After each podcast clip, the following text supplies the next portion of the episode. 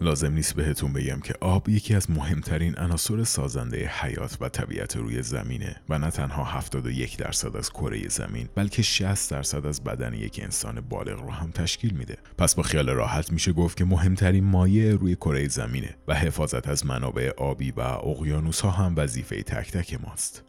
اما حفاظت از منابع آبی مخصوصا زمانی که بحث SCP-009 وسط میاد رنگ و بوی دیگه به خودش می‌گیره. SCP-209 ماده که شباهت خیلی زیادی به آب معمولی داره. اما برخلاف آب رنگ این ماده قرمز روشنه و این رنگ رو تحت هر شرایطی حفظ می‌کنه. تفاوت مهم دیگه این ماده با آب شرایط فیزیکیشه. این SCP برخلاف آب در دماهای صفر تا منفی 100 درجه به صورت مایع و در دماهای بالاتر از صفر درجه حالت جامد به خودش می‌گیره و احتمالا همونطور که خودتون حد زدین در دماهای پایینتر از منفی 100 درجه سانتیگراد هم به حالت گازی در میاد. اما همونطور که از جهان SCP ها انتظار میره هنوز مهمترین و خطرناکترین جنبه این SCP رو براتون نگفتم. با اینکه اکثر خواص شیمیایی این ماده شبیه آب معمولیه اما در صورت تماس با هر منبع آبی تمام مولکول های آب رو تبدیل به خودش می‌کنه.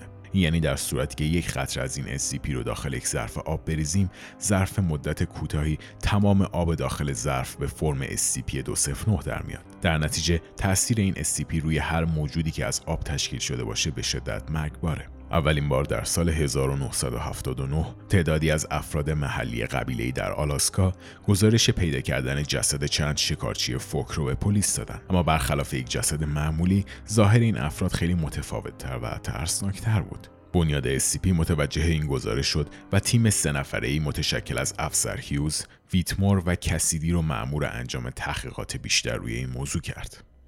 وقتی این سه مأمور به آلاسکا اعزام شدن و چشمشون به جسد شکارچی ها خورد تازه عباد فاجعه براشون مشخص شد. جسد تمام این افراد داخل کریستال های قرمز رنگی حبس شده بود. بررسی های بیشتر نشون داد که منشأ این کریستال ها خود بدن شکارچی ها بوده و همشون به خاطر خونریزی داخلی و آسیب دیدن ارگان های حیاتی از بین رفتن. جستجو برای یافتن علت این حادثه شروع شد اما تا چند روز اول هیچ سرنخی به دست نیومد. دست آخر افسر کسیدی قاری رو در نزدیکی محل کشته شدن شکارچی ها پیدا کرد. ورودی غار خیلی کوچیک بود و ارتفاع تقریبا یک متری داشت. داخل غار هم جسد یک شکارچی دیگه پیدا شد که به نظر می رسید در لحظات آخر زندگیش مشغول فرار کردن از چیزی بوده. چندین تیغه کریستالی قرمز رنگ از داخل سر و سینش بیرون زده بود و بقیه بدنش به خاطر سرمایه داخل غار منجمد شده بود. افسر هیوز که مأمور ارشد و رهبر گروه بود دستور داد تا بیشتر به داخل غار پیشروی کنند و بعد از چند دقیقه حرکت کردن به یک محبته باز و گنبدی شکل رسیدند که سر تا سرش رو کریستال های قرمز تشکیل داده بود.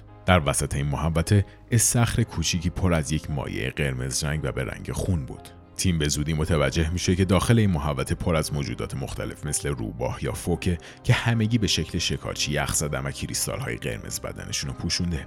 هیوز به کسیدی دستور داد تا محوطه رو کامل بگرده و ورودی یا خروجی های دیگه به قار رو شناسایی کنه و خودش و ویتمور مشغول بررسی استخر مرموز شدن ته استخر معلوم نبود و نمی‌شد از روی ظاهر عمقش رو تشخیص داد. به همین دلیل هیوز سعی کرد تا به کمک یک تکه چوب عمق استخر رو تخمین بزنه و مشخص شد که عمقش حدودا یک متر بیشتر نیست. در همین لحظه کسیدی از طریق بیسیم بهشون اطلاع داد که یک مسیر فرعی دیگه داخل غار پیدا کرده و به نظر تمام این مسیر از کریستال های سرخ تشکیل شده. اما وقتی دو مأمور دیگه به سمت اون نقطه حرکت کردن اثری از مأمور کسیدی پیدا نشد. انگار که در عرض چند دقیقه آب شده و به داخل زمین فرو رفته.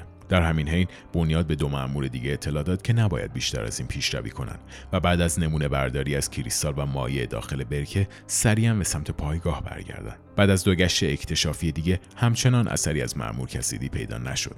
اما تحقیقات بیشتر روی این مایع سرخ نشون داد که در صورت تماس با آب یا هر محلولی که آب داخلش باشه ماهیتش رو عوض می‌کنه. این فرایند ممکن از چند دقیقه تا چند ساعت هم طول بکشه. در نهایت بنیاد به این نتیجه رسید که باید برای فهمیدن حقیقت ماجرا و کشف علت مرگ شکارچی ها از چند پرسنل کلاس دی استفاده کنه. این ماده به محض ترکیب شدن با مایعات بدن انسان مثل خون یا عرق و یا در صورت بلعیده شدن شروع به واکنش دادن می‌کنه.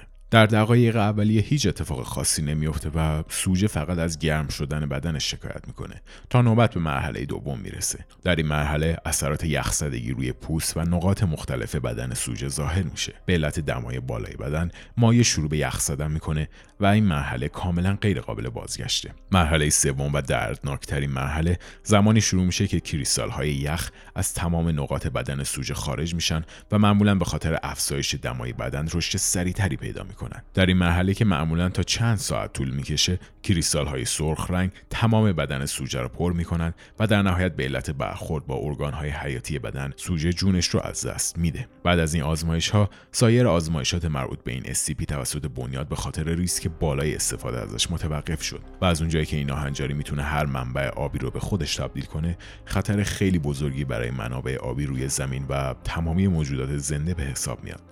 به همین دلیل امروزه محل اولیه کشف این ماده در آلاسکا یکی از مهمترین و حفاظت شده ترین مراکز بنیاد در دنیاست. استخر اولیه‌ای که SCP-209 درونش پیدا شد به وسیله یک آلیاژ فلزی قدرتمند محافظت میشه و دمای محیطش همواره باید زیر 50 درجه سانتیگراد باشه. وجود هر منبع حرارتی یا منبع آبی تا فاصله 50 متری از استخر ممنوعه و در صورت بروز هر گونه مشکل تمام مرکز با کپسول های نیتروژن مایع خنک نگه داشته میشه. تمام افرادی که در معرض تماس با SCP-209 قرار گرفتن باید تا لحظه مرگ در قرنطینه نگهداری بشن تا بعدا روشون آزمایشات مختلف انجام بشه. به نظر می‌رسه که تا امروز جز در آلاسکا هیچ نمونه مشابه به این SCP کشف نشده و نحوه به وجود اومدنش هم کاملا نامشخصه. بعضیا باور دارن که ممکنه منبع فرازمینی داشته باشه اما هیچ نظریه قابل قبول و علمی تا به امروز ارائه نشده. محققان بنیاد باور دارند که پخش شدن این ماده و ورودش به منابع آبی خطر انقراض حیات روی کره زمین رو به دنبال داره